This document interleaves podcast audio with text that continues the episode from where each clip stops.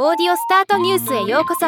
ロボットスタートによる音声業界の最新情報をお伝えする番組です。ムーンクリエイティブラボが運営する学びに特化した音声メディアブックスにて東京大学大学院教授の池上隆さんによる「機械は生命になれるか?」が配信開始となりました。今回はこのニュースをお伝えします。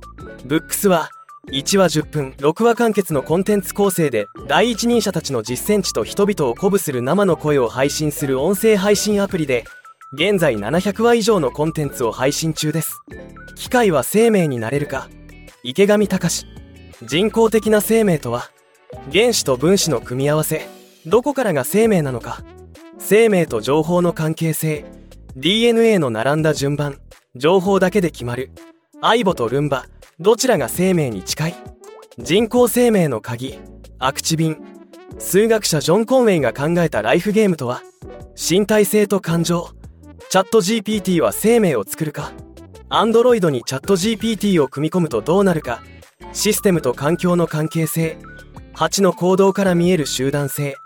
集団にいることで自立性が保たれるなど人工生命に関し具体例豊富に分かりやすく解説されているとのこと。